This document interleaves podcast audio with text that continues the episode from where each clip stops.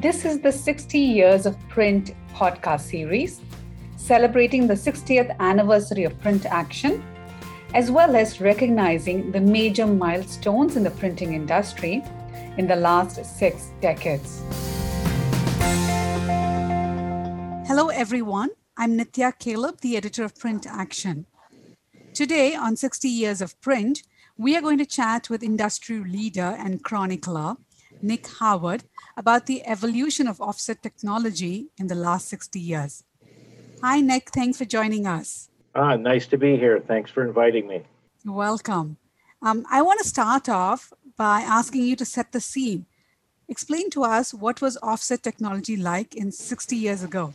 Well, offset technology was obviously very different uh, at the beginning of the century. A new process that kind of came about from stone printing, but it also opened up gaps in new technologies that were going to be needed to operate the machinery. So, for the first time, we had a situation where two technologies uh, co- had to combine uh, to make the offset process, as we know now, actually work. And those two technologies were the press itself and film mm. And film and plates. So they had to work together, and and they actually both hindered each other from developing uh, the modern offset press. But back in the initial early days, everything was manual. There was no ball bearings on the machine. There was no automatic oiling, lubrication. There was no integrated dampening. There was nothing like that every job that was put on a press was an adventure. So, how was it perceived then by the industry? In the early days, because letterpress was so entrenched in the market, the manufacturers, basically all of them, uh, were very concerned about offset stealing some of the work away. Offset could obviously do things that letterpress couldn't do. They could print uh, photographs much clearer and more lifelike than letterpress was able to do. They had the ability to print cheaper uh, than letterpress because their machines were rotary and they could run faster. And uh, when the duplicator came out, the small format uh, offset press, that created a real problem with the short run forms business because much of that um, started to move over to offset. So it did create a real serious problem in the, in the industry. Plus, all the printers had all letterpress equipment. They had everything they needed to operate. They had type, movable type, linotypes, composing tables, skilled people to compose and uh, compose uh, forms, and pressmen who only knew letterpress. So when did that shift happen? When did the industry start adopting or you know embracing offset technology? Uh, there's no specific time. There was no uh, watershed moment, I don't think, with the offset. It okay. slowly progressed since the first machines were, were being shipped from 1906. It slowly progressed uh, to being a little bit more dominant every year, and manufacturers played a big role in that.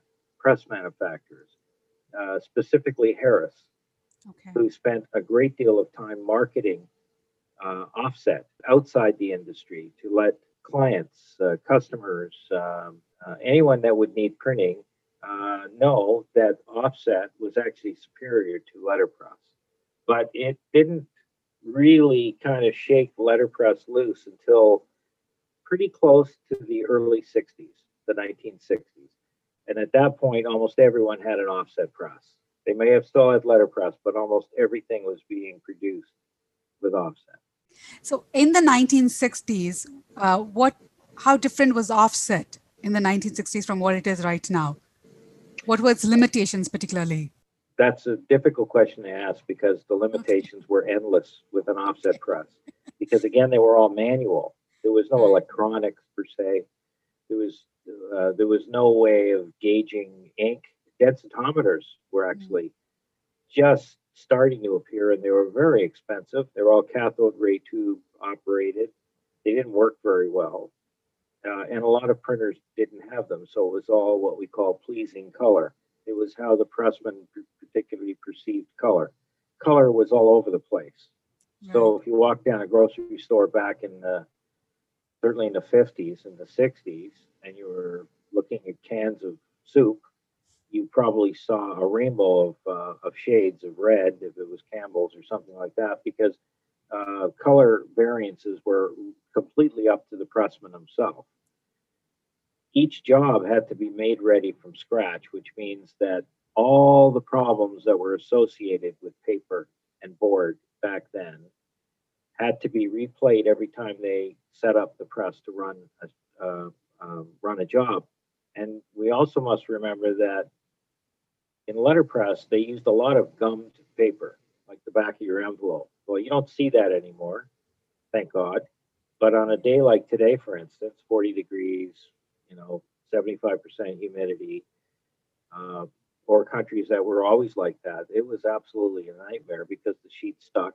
And of course, in the in the wintertime, you had static. So, and they had curls, nasty curls in in uh, in that type of gum paper, and a lot of things were gum paper. All the labels, for instance, for for jar foods and whatnot, were all Right. printed on gummed paper. Yes. Um, so the difference between yesterday or the 60s, 50s, and 60s and today, the, the press today is really unrecognizable from what they were making then. So help us understand how to, how has the technology evolved? Well, the technology evolved in short little spurts because for a long time it was getting more out of the press. That means getting the press to run faster. And then it was let's not worry about the press running faster. Let's make a bigger size press. A good example of that is the book industry. This is where certainly in it started before the World War II uh, with Harris, and it carried uh, forward until the 60s, where a common press was a, a 54 by 77 inch Harris or a 54 by 77 inch Miehle, American Miehle, because at that time printers said, well, let's get more on a sheet. So let's Okay. run 48 page books. Let's do it all one on one flat and we will fold it on one of these massive folders that they would sell. That started to be a problem uh, because the sheets were so big, it was so hard to handle.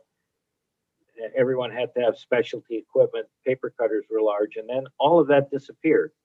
Now, the only large format presses you see today are for point of sale products and signage and stuff like that. Not many Yes. people have uh, large format presses uh, unless they're 64 inch presses for packaging or something like that.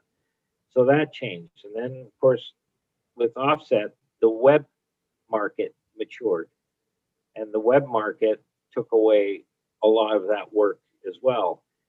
And that that altered the, the landscape for the offset press. But the offset press from from then to now, um, they started to think about things like uh, make ready. So it all it, it it went from production, how much can we get off the press, to how how can we get the press up to saleable sheets as quickly as possible. That was a huge problem. So when that happened, things started to revolve around um, modernizing and, and uh, automating some functions of the printing press. And you saw that with the press off press console, which basically was started uh, by Harris and then by Miller. And then it moved to uh, Man Roland and uh, Heidelberg and that type of thing. Now everyone has a console. That no one, no, we take that for granted. But that was a huge step forward to make ready. So make ready drove the offset press definitely since the 70s. So we've spoken about make ready. Now, what were the other major milestones in this evolution of offset technology?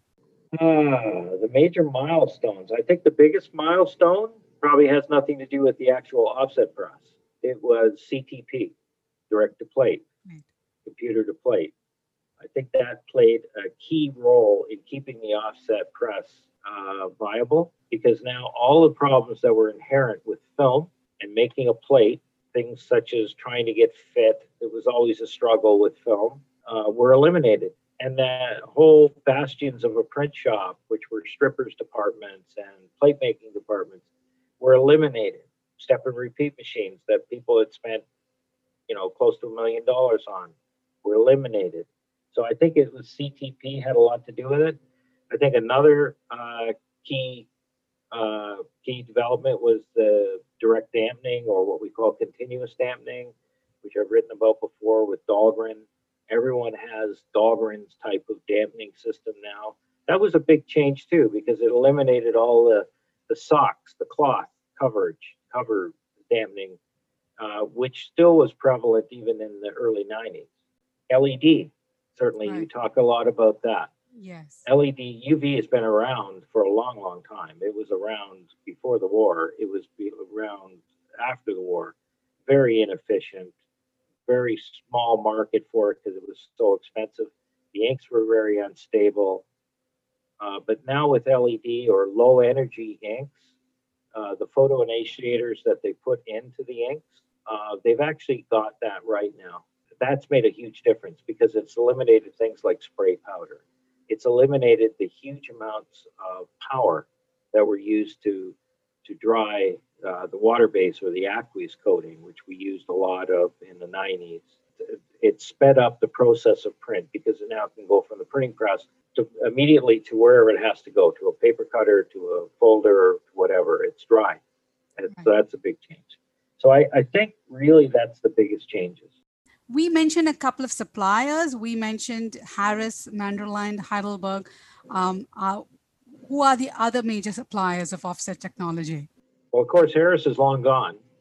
Harris is now a $13 billion company in a completely different industry, but they were an innovator. Right. Uh, uh, Man Roland was a, a very early in- innovator. In fact, of all the manufacturers today, Man Roland has the most experience with offset presses. They've been building them longer than anybody. And of course, Heidelberg is always perceived as number one. Mhm. Um, they they are they are for are formidable because they have a great machine, the Speedmaster. Koenig Bauer, again, they've developed their uh, Rapida over the years since 1998 when the 105 came out. They've they've really got a good machine now, and they're also known for package or board as a board press. Even though all the presses today are board presses, uh, Komori has done a phenomenal job too. They've redesigned their Lithrone since 1981. It's gone through many, many changes, adapted to the, the role of being a bit of a make-ready king. Uh, very heavy press, runs board, and RMGT, Ryobi Mitsubishi Graphic Right. Trading. Smaller, perhaps, but still a formidable competitor. They've sold a lot of presses in the U.S. Now, before I let you go, Nick, please tell me what do you think is going to be the future of this technology?